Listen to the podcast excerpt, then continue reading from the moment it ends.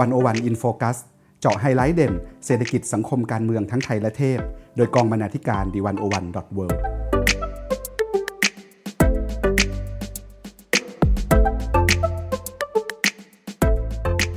สวัสดีครับท่านผู้ฟัง ขอต้อนรับทุกท่านเข้าสู่รายการวันโอวันอินโฟคัส EP ที่ 30 กับผมวิโรจน์ สุขพิศาล และคุณปกป้องจันวิทย์ ใน EP นี้เราจะชวนคุณผู้ฟัง ย้อนลำลึก และร่วมสำรวจมรดกทางความคิดของอาจารย์ป่วย อึ้งพากรกันครับ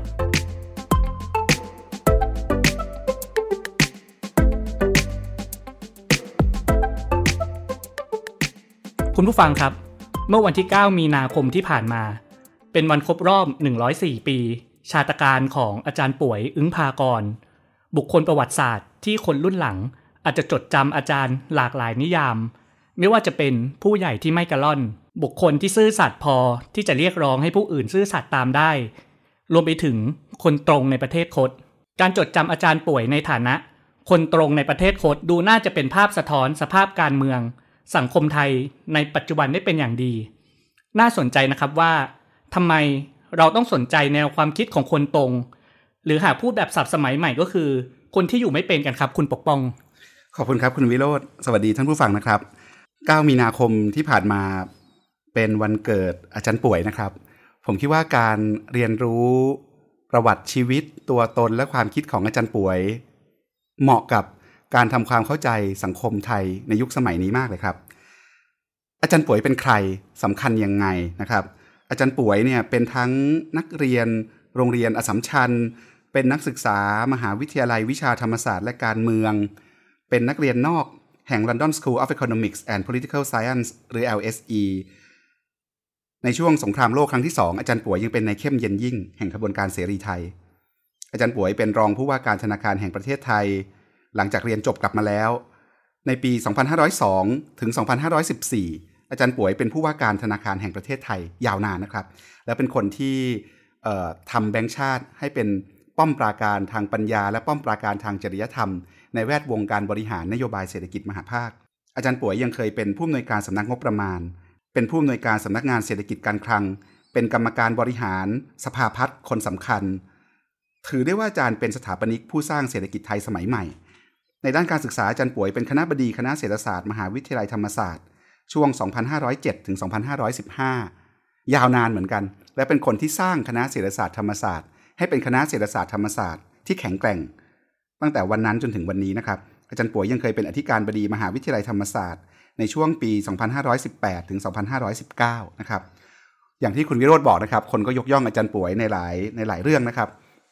ช่วงที่มีการจัดงาน 100 ปีชาตการอาจารย์ป่วย เมื่อปี 2559 เนี่ยนะครับ เราก็เข้าไปทำกิจกรรมรำลึกอาจารย์ป่วยหลายเรื่องนะครับ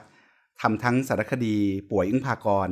จากคันมันดาถึงเชิงตะกอนที่วันอวันทำงานร่วมกับไทย PBS นะครับ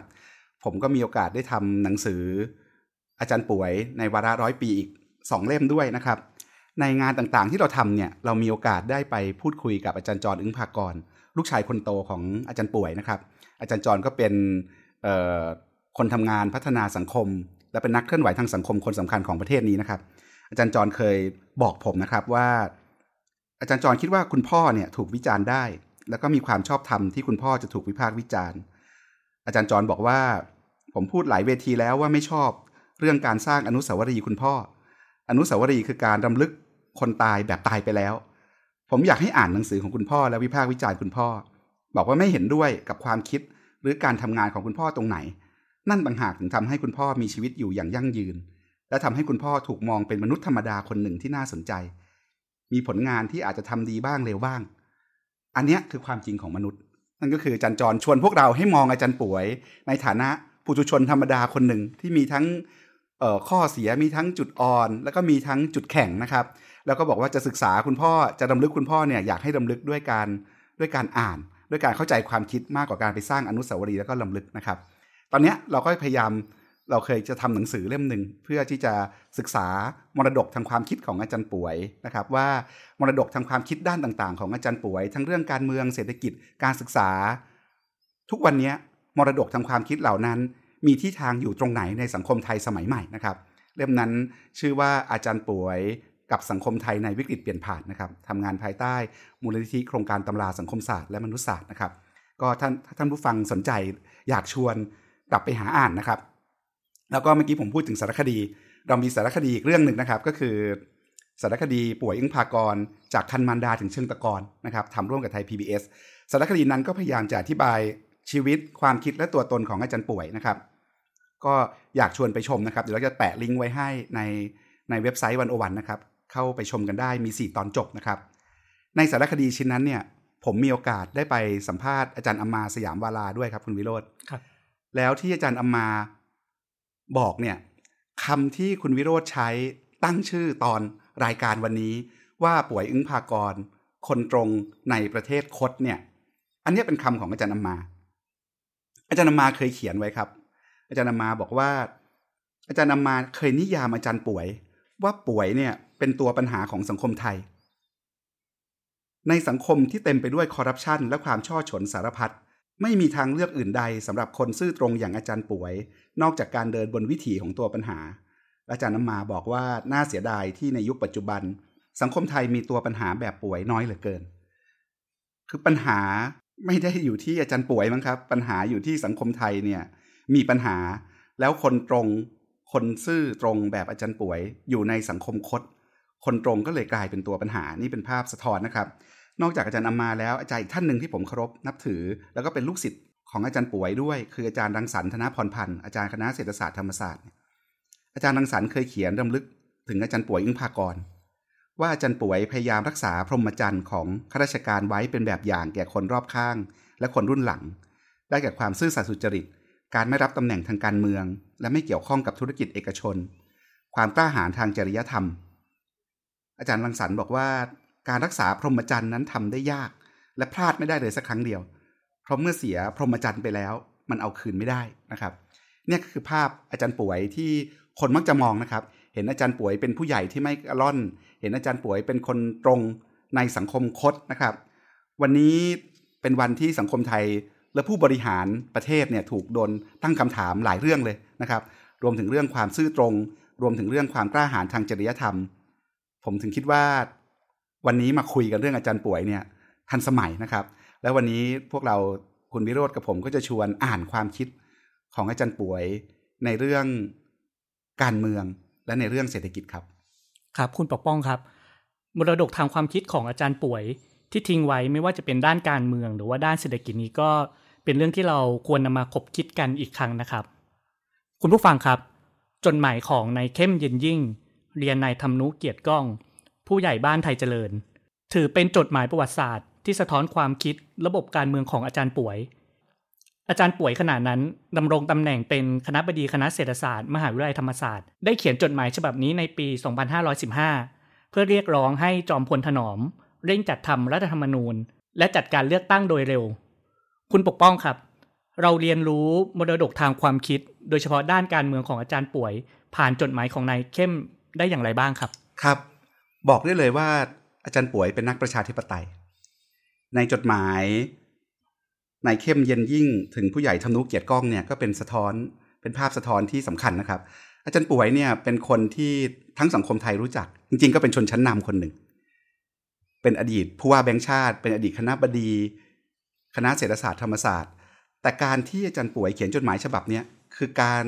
ปะทะกับชนชั้นนำและผู้มีอำนาจอย่างชัดเจนเลย โดยที่ไม่ได้สนใจสถานะของตัวเอง ผมขอเล่าแบ็กกราวด์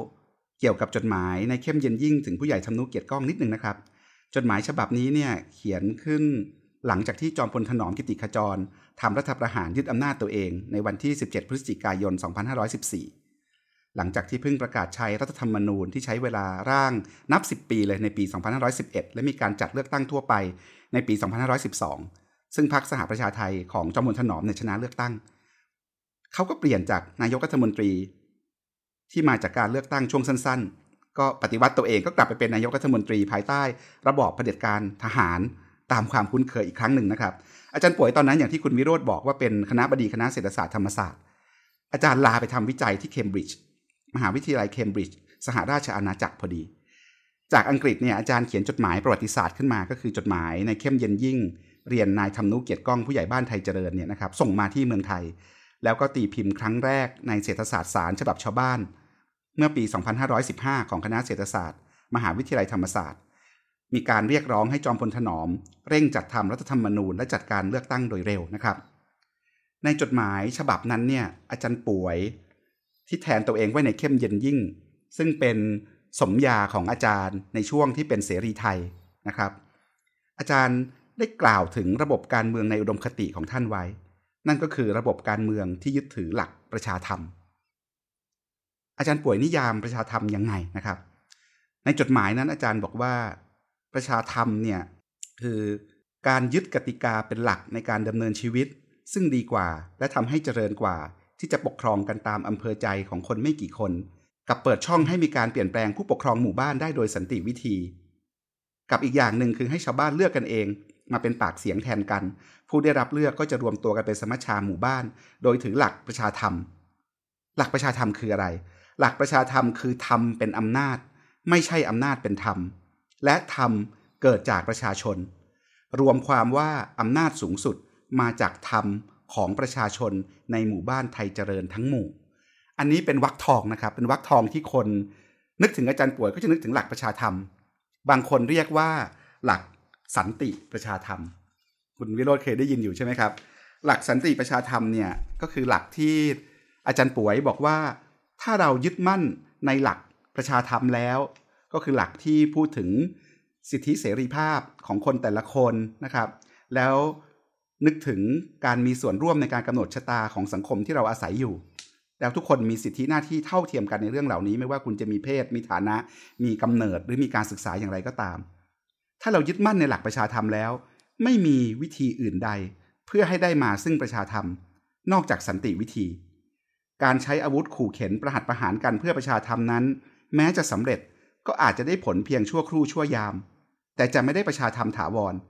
เมื่อฝ่ายหนึ่งใช้อาวุธแล้วอีกฝ่ายหนึ่งแพ้ก็ย่อมคิดใช้อาวุธตอบโต้ เมื่ออาวุธปะทะกันแล้วจะรักษาประชาธรรมไว้ได้อย่างไร จุดหมายปลายทางคือสิทธิเสรีภาพของประชาชนในทางการเมือง ซึ่งเราเรียกว่าประชาธรรมนะครับ คือทำเป็นอำนาจไม่ใช่อำนาจเป็นธรรม บ้านเมืองที่มีประชาธรรมนั้นมีขื่อมีแปร ไม่ใช่การปกครองกันตามอำเภอใจของกลุ่มใดกลุ่มหนึ่ง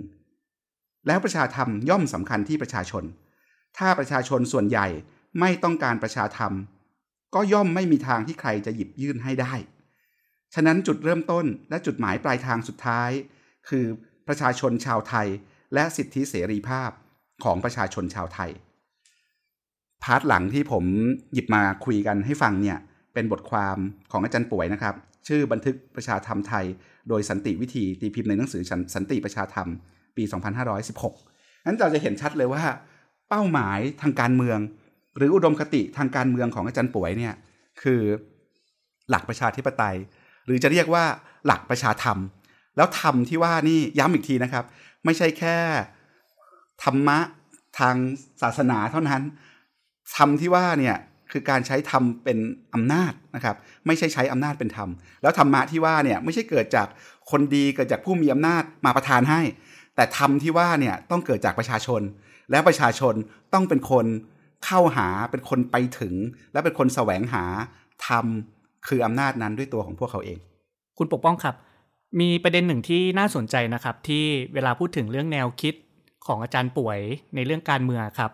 มักจะมีคำกล่าวอ้างจากนักรับใช้เผด็จการยุคสมัยนี้ครับ ที่เข้าไปทำงานกับรัฐบาลเผด็จการว่า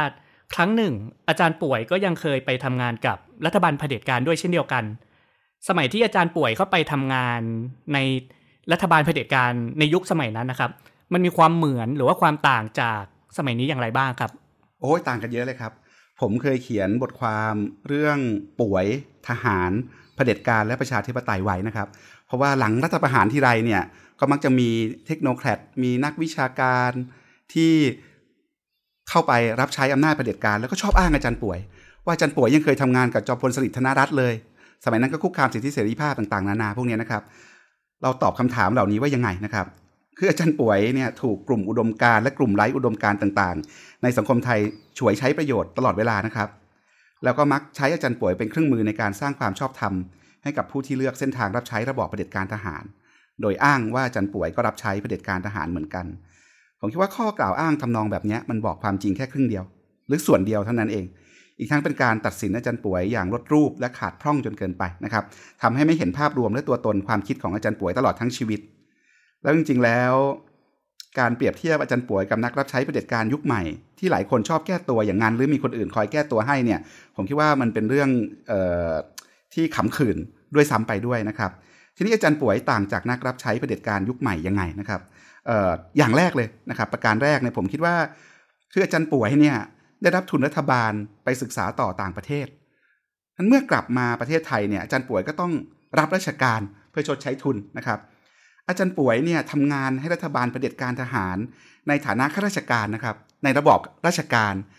ไม่ใช่ในฐานะข้าราชการการเมืองหรือนักการเมืองที่เข้าไปรับใช้รัฐบาลเผด็จการทหาร อาจารย์ป่วยเป็นข้าราชการนะครับ ถ้าเราดูประวัติศาสตร์เราจะเห็นนะครับ ว่าอาจารย์ป่วยเนี่ยเคยถูกเรียกร้องให้รับตำแหน่งใหญ่ทางการเมือง ทั้งรัฐมนตรีว่าการกระทรวงการคลัง ในสมัยรัฐบาลเผด็จการ แต่อาจารย์ป่วยก็ไม่เอา บอกว่าอยากจะเป็นข้าราชการรับใช้ประชาชนต่อไป อาจารย์ป่วยเนี่ยจริงๆ เคยถูกเสนอชื่อให้เป็นนายกรัฐมนตรี กระทั่งหัวหน้าพักการเมืองสำคัญด้วยซ้ำนะครับในช่วงหลังเหตุการณ์ 14 ตุลาคม 2516 แต่อาจารย์ป่วยก็ปฏิเสธ อาจารย์ป่วยปฏิเสธ เพราะอาจารย์เคยตั้งปณิธานไว้ตั้งแต่เมื่อครั้งเป็นเสรีไทย ว่าจะไม่รับตำแหน่งทางการเมือง เพื่อพิสูจน์ว่าตนไม่ได้เป็นเสรีไทยเพื่อผลประโยชน์ของตัวเอง และนี่เป็นปณิธานที่อาจารย์ป่วยยึดหลักไว้ตลอดชีวิตนะครับ ใครจวนเป็นคนทำงานการเมืองอาจารย์ป่วยไม่เคยอาจารย์ป่วยรับราชการแล้วทำงานในฐานะราชการตลอดนะครับแต่อาจารย์ป่วยจริงๆก็เคยดำรงตำแหน่งสมาชิกสภาทิฏฐิบัญญัติแห่งชาติอยู่สมัยหนึ่ง แต่ว่าไม่ใช่สอนอชยุคเผด็จการทหารนะครับ แต่เป็นสอนอชที่จัดตั้งขึ้นภายหลังเหตุการณ์ 14 ตุลาคม 2516 นะครับ ก็ต้องตั้งคำถามกลับไปนะครับว่าสำหรับนักรับใช้เผด็จการรุ่นใหม่เนี่ยเขารับใช้เผด็จการในฐานะอะไร แล้วมีปณิธานชีวิตอะไรและทำตามนั้นหรือเปล่า อีกประเด็นหนึ่งนะครับ เราต้องย้อนกลับไปเราต้องดูสภาพเศรษฐกิจการเมืองในสมัยนั้น ประเทศไทยในยุคสมัยของอาจารย์ป่วยเนี่ยถูกปกครองภายใต้ ระบอบเผด็จการทหารอย่างยาวนาน ตั้งแต่รัฐประหารปี 2490 ของจอมพลปพิบูลสงคราม เรื่อยมาจนถึงยุคจอมพลสฤษดิ์ธนรัตน์ในช่วงต้นทศวรรษ 2500 จนสิ้นสุดยุคจอมพลถนอมกิติขจรก็ในปี 2516 กินเวลารวมกันตั้งแต่จอมพลปต่อจอมพลสฤษดิ์ถึงจอมพลถนอมเนี่ย30 ปีนะครับข้าราชการที่มีความเป็นนักปฏิบัติและนักอุดมคติผสมกันอยู่ในตัวอย่างอาจารย์ป่วยเนี่ย เผชิญทางเลือกในการทำงานที่มีอย่างจำกัดมาก ภายใต้ระบอบเผด็จการทหารที่แทบจะมองไม่เห็นแสงสว่างปลายอุโมงค์ความท้าทายที่สำคัญคือการรักษาสมดุลระหว่างโลกอุดมคติกับโลกแห่งความเป็นจริง ผมเชื่อว่าอาจารย์ป่วยต้องผ่านการตัดสินใจ ต่อส่วนตัวและส่วนรวมในการทำงานร่วมกับรัฐบาลทหารที่ยากลำบากหลายครั้ง โดยเฉพาะในช่วงวัยหนุ่มที่มีไฟอยากสร้างเศรษฐกิจไทยสมัยใหม่ อย่าลืมนะครับอาจารย์ป่วยกลับมารับราชการในกระทรวงการคลังปี 2492 เมื่ออายุ 33 ปี ยุคนั้นเป็นยุค 2 ปีหลังจากจอมพลปปฏิวัติ 2490 อาจารย์ป่วยเป็นรองผู้ว่าแบงค์ชาติ เมื่ออายุ 37 ปี และเป็นผู้ว่าแบงค์ชาติเมื่ออายุ 43 ปี และยิ่งสวมหมวกผู้ว่าแบงค์ชาติด้วยแล้ว การตัดสินใจต่างๆ ก็น่าจะยิ่งยากลำบากขึ้นนะครับ แต่เหตุการณ์แบบนั้นตรงกันข้ามกับยุคสมัยปัจจุบันเลยครับ เพราะอย่าลืมว่าก่อนรัฐประหาร 2557 หรือก่อนรัฐประหาร 2549 เนี่ย เราอยู่บนทางแพร่งว่าเราจะแก้วิกฤตการเมืองช่วงทศวรรษที่ผ่านมา ด้วยวิถีประชาธิปไตยหรือวิถีเผด็จการ สังคมไทยมีทางเลือก ไม่ใช่ไม่มีทางเลือก และเราอยู่ภายใต้ระบอบประชาธิปไตยมาก่อน ไม่ได้อยู่ภายใต้ระบอบเผด็จการทหารนะครับ แต่นักรับใช้เผด็จการยุคใหม่เนี่ยกลับเลือกวิถีทางที่ไม่เป็นประชาธิปไตย โดยมีส่วนสำคัญในการร่วมสถาปนาระบอบเผด็จการทหารให้ฟื้นกลับมาใหม่ แล้วก็บั่นทอนสิทธิเสรีภาพและวัฒนธรรมประชาธิปไตย นักรับใช้เผด็จการรุ่นใหม่ไม่ได้มีความเชื่อมั่นและเลือกวิถีทางประชาธิปไตย ด้วยการพยายามสร้างประชาธิปไตยให้เข้มแข็งขึ้น และตอบโจทย์ประชาชนมากขึ้น มีประสิทธิภาพขึ้นเป็นธรรมขึ้น และสร้างสถาบันให้ประชาชนมีส่วนร่วมทางการเมืองมากขึ้น แต่กลับทำตรงกันข้าม แตกต่างกันเยอะเลยครับ เรื่องบริบททางประวัติศาสตร์นะครับ อีกประเด็นหนึ่งก็คือ อาจารย์ป่วยเนี่ยทำงานให้ระบอบเผด็จการทหารจริง แต่ก็อย่างที่ผมบอกเป็นการทำงานในฐานะข้าราชการ แต่กระนั้นก็ยากที่จะกล่าวว่าจันป่วยเนี่ยตั้งหน้าตั้งตา รับใช้ประเด็จการเหมือนนักรับใช้ประเด็จการสมัยใหม่นะครับเพราะตลอดระยะเวลาที่รับราชการภายใต้ระบอบประเด็จการทหารเนี่ยอาจารย์ป่วยเลือกที่จะรักษาหลักการและความซื่อสัตย์สุจริต และะเผชิญหน้าสู้กับความช่อฉนในระบอบประเด็จการทหาร โดยไม่เกรงอันตราย และไม่ได้หวงตำแหน่งนะครับ ถ้าเราดูประวัติศาสตร์เราจะเห็นนะครับ เมื่อครั้งที่จันป่วยเป็นรองผู้ว่าแบงค์ชาติ ในสมัยรัฐบาลจอมพลป อาจารย์ป่วยก็งัดกับจอมพลสฤษดิ์จนต้องพ้นตำแหน่งรองผู้ว่าแบงค์ชาติ ต่อมาอาจารย์ป่วยก็ไปชนกับพลตำรวจเอกเผ่าศรียานนท์จนต้องออกจากประเทศไทยไปทำงานที่อังกฤษเพื่อความปลอดภัย หรือในยุคที่จอมพลสฤษดิ์เป็นนายกรัฐมนตรี อาจารย์ป่วยเองก็ยังทำตัวเป็นก้างขวางคอจอมพลสฤษดิ์และเครือข่าย ในการแสวงหาผลประโยชน์ส่วนเกินทางเศรษฐกิจอยู่หลายครั้งนะครับ ก็ต้องตั้งคำถามเหมือนกันว่า แล้วพวกนักรับใช้เผด็จการยุคใหม่ที่ชอบอ้างอาจารย์ป่วยเป็นเกรอบกำบังตัวเองเนี่ยและสร้างความชอบธรรมให้กับตัวเองเนี่ยเคยขัด เคยแย้งเคยเคยยืนตรงสู้กับเผด็จการหรือไม่อย่างไรนะครับ ประเด็นสุดท้ายนะครับ ผมคิดว่าความคิดทางการเมืองของอาจารย์ป่วยเนี่ยมีการเปลี่ยนแปลง มีการวิวัฒน์อยู่ตลอดเวลา จริงๆ ผมสำหรับผมนะผมรู้สึกว่าอาจารย์ป่วยเนี่ยยิ่งแก่ก็ยิ่งยิ่งซ้ายนะครับ ยิ่งให้คุณค่ากับประชาธิปไตยกับเสรีภาพ และความเท่าเทียมเป็นธรรมในสังคมมากขึ้น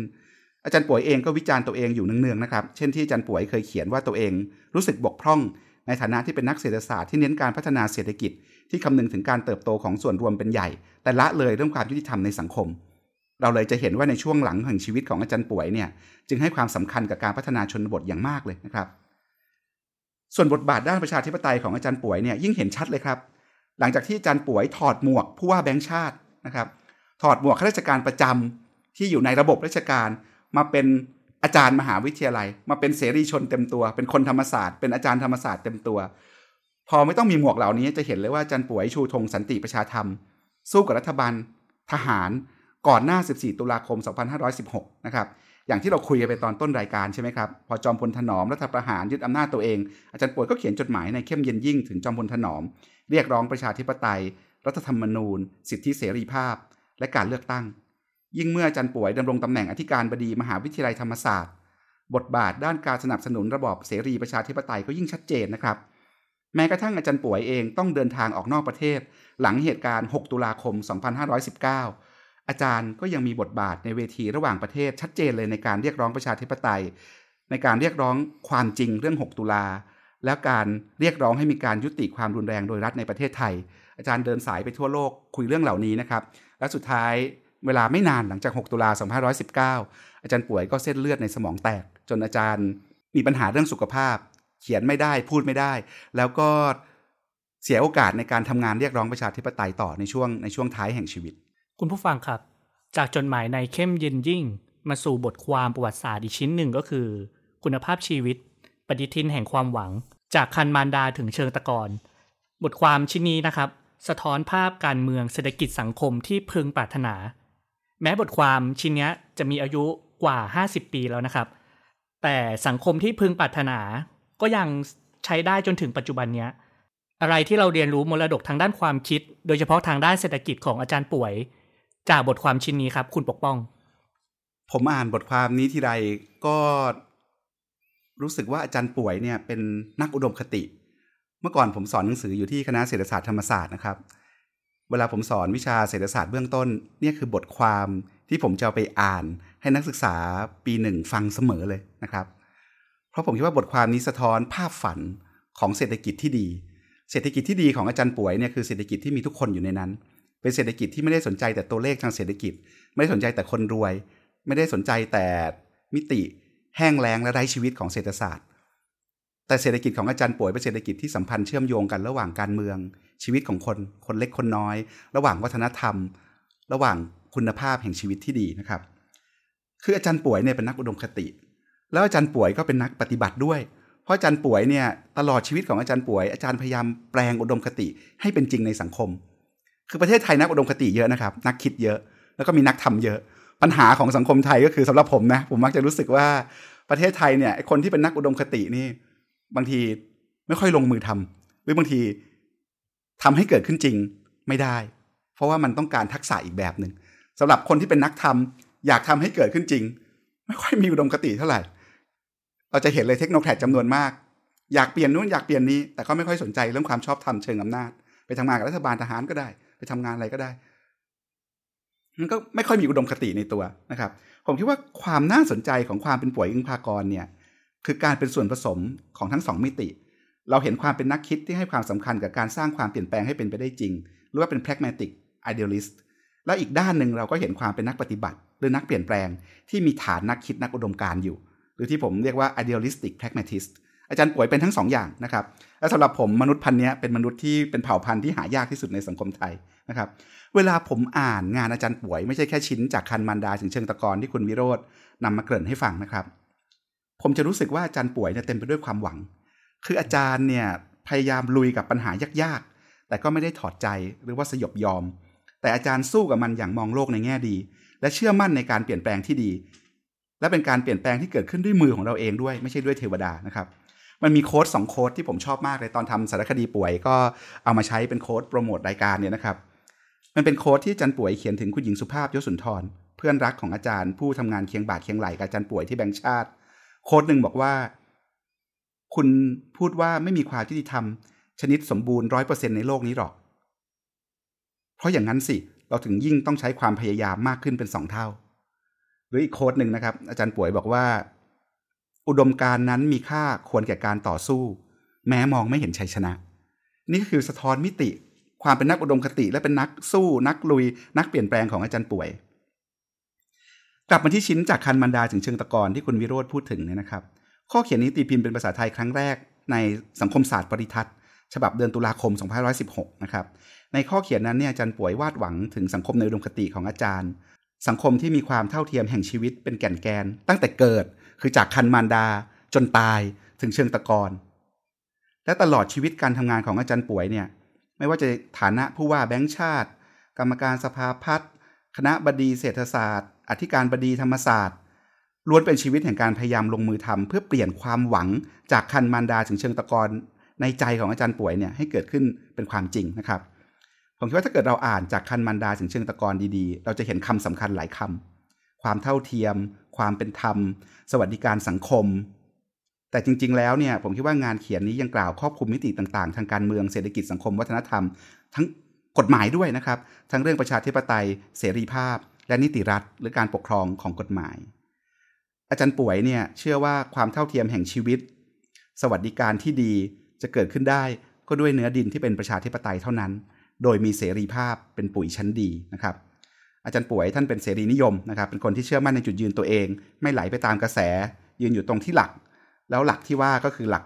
สันติประชาธรรมที่เราเล่าให้ฟังกันนะครับ หลักสันติวิธีหลักวิชาการ แล้วก็หลักมนุษยภาพ คือเห็นคนเป็นมนุษย์ เห็นคนเป็นคนนะครับ และมีความเป็นมนุษย์นิยมสูงมากนะครับ อาจารย์ป่วยจึงเป็นแรงบันดาลใจของผู้คนจำนวนมากนะครับตอนที่ผมทำสารคดีป่วย เราเคยไปสัมภาษณ์อาจารย์ชัยวัฒน์สถานันต์คณะรัฐศาสตร์มหาวิทยาลัยธรรมศาสตร์ อาจารย์ชัยวัฒน์บอกผมว่าอาจารย์ป่วยทำอะไรให้กับสังคมไทยมากมายไปแล้ว ตายไปตั้งนานแล้ว จะมาเอาอะไรกับอาจารย์อีกนะครับ เป็นหน้าที่ของคนรุ่นหลังๆ อย่างพวกเราเนี่ยที่จะนิยามคุณค่าความหมาย ของอุดมการณ์แบบป่วย เสียใหม่ ให้สอดคล้องกับสังคมใหม่ โดยมีแก่นความคิดและชีวิตของอาจารย์เป็นเข็มทิศให้นะครับ อันนี้ก็เป็นเรื่องสำคัญนะครับ คือในตอนที่คุยกับอาจารย์ชัยวัฒน์เนี่ย อาจารย์ชัยวัฒน์ยังยังยกตัวอย่างเรื่องหนึ่งที่ผมคิดว่าน่าสนใจ อย่างที่ผมบอกครับ อาจารย์ป่วยตั้งโจทย์เรื่องยากๆไว้เต็มไปหมดเลยในชีวิต แล้วอาจารย์ป่วยก็พยายามสู้กับโจทย์ยากๆนั้นในชีวิตพยายามทำเท่าที่ทำได้ แต่เราจะเห็นว่าโจทย์แห่งชีวิตของอาจารย์ป่วย ทั้งเรื่องเสรีภาพ เรื่องประชาธิปไตย เรื่องความเท่าเทียม เรื่องความเป็นธรรมความยุติธรรมทางสังคมเนี่ย จากวันที่อาจารย์ป่วยอยู่เป็นหนุ่ม จนวันที่อาจารย์ป่วยตายจนถึงปัจจุบันเนี่ยมันยังเป็นโจทย์แห่งยุคสมัยที่เรายังต้องมาพูดมาคุยมาทำอะไรเรื่องแบบนี้อยู่เลยนะครับวันนั้นผมถามคำถามปิดท้ายกับอาจารย์ชัยวัฒน์ครับคุณวิโรธว่าอย่างนี้ถือว่าอาจารย์ป่วยสำเร็จหรือล้มเหลว อย่างนี้ถือว่าชีวิตของอาจารย์ป่วย เป็นชีวิตที่สำเร็จหรือล้มเหลว เพราะอาจารย์ทำเรื่องเหล่านี้มาตลอดชีวิต แต่คนรุ่นหลังอย่างพวกเรายังต้องต่อสู้ ในเรื่องเหล่านี้ต่อไป อาจารย์ชัยวัฒน์ตอบคำถามผม ผมยังจำถึงทุกวันนี้เลย ว่าอาจารย์บอกว่าเราต้องมาคุยกัน ว่าอย่างไรถึงเรียกว่าล้มเหลว อย่างไรถึงเรียกว่าสำเร็จ ในความล้มเหลวก็อาจมีความสำเร็จ ในความสำเร็จก็อาจมีความล้มเหลวอยู่เหมือนกัน ในแง่นี้เนี่ยถึงแม้จะมีความล้มเหลว แต่ก็ทำให้แสงสว่างของการต่อสู้มันปรากฏขึ้น มันบอกคนอื่นว่ามันทำได้ แต่มันไม่ได้บอกว่าทำแล้วต้องสำเร็จ โจทย์สำหรับมนุษย์เลยกลายเป็นว่า เราอาจต้องตระหนักถึงข้อเท็จจริงว่า สิ่งที่เราทำมันอาจล้มเหลว แล้วตัวเราตั้งหากที่จะเลือกว่าตัวเองจะล้มเหลวในเรื่องอะไร มันมีความล้มเหลวที่สง่างามอยู่ มันมี nobility of failure อยู่นะครับ ความสามารถของมนุษย์คือการเลือกที่จะล้มเหลวในเรื่องที่สง่างามได้ เราต้องมีปัญญาต้องมีความกล้าหาญที่จะล้ม ชีวิตของอาจารย์ป่วยเนี่ย บอกกับอาจารย์ชัยวัฒน์แบบนั้นนะครับ อาจารย์ชัยวัฒน์ยังเล่าถึงเรื่องซิซิฟัสนะครับ ซึ่งเป็นเรื่องเล่าของของกรีกนะครับ อาจารย์อ้างงานของอัลแบร์กามูนะครับที่พูดถึงซิซิฟัสซิซิฟัสเนี่ยทำผิดแล้วก็โดนเทพเจ้าลงโทษ บทลงโทษของซิซิฟัสก็คือให้กลิ้งหินขึ้นไปบนยอดเขาไปถึงยอดสุด พอขึ้นถึงยอดสุดแล้ว หินมันก็จะตกลงมาใหม่อีก เขาก็มีหน้าที่กลิ้งหินขึ้นไปอีก หินก็ตกมาใหม่อยู่ทำแบบนี้ทั้งชีวิต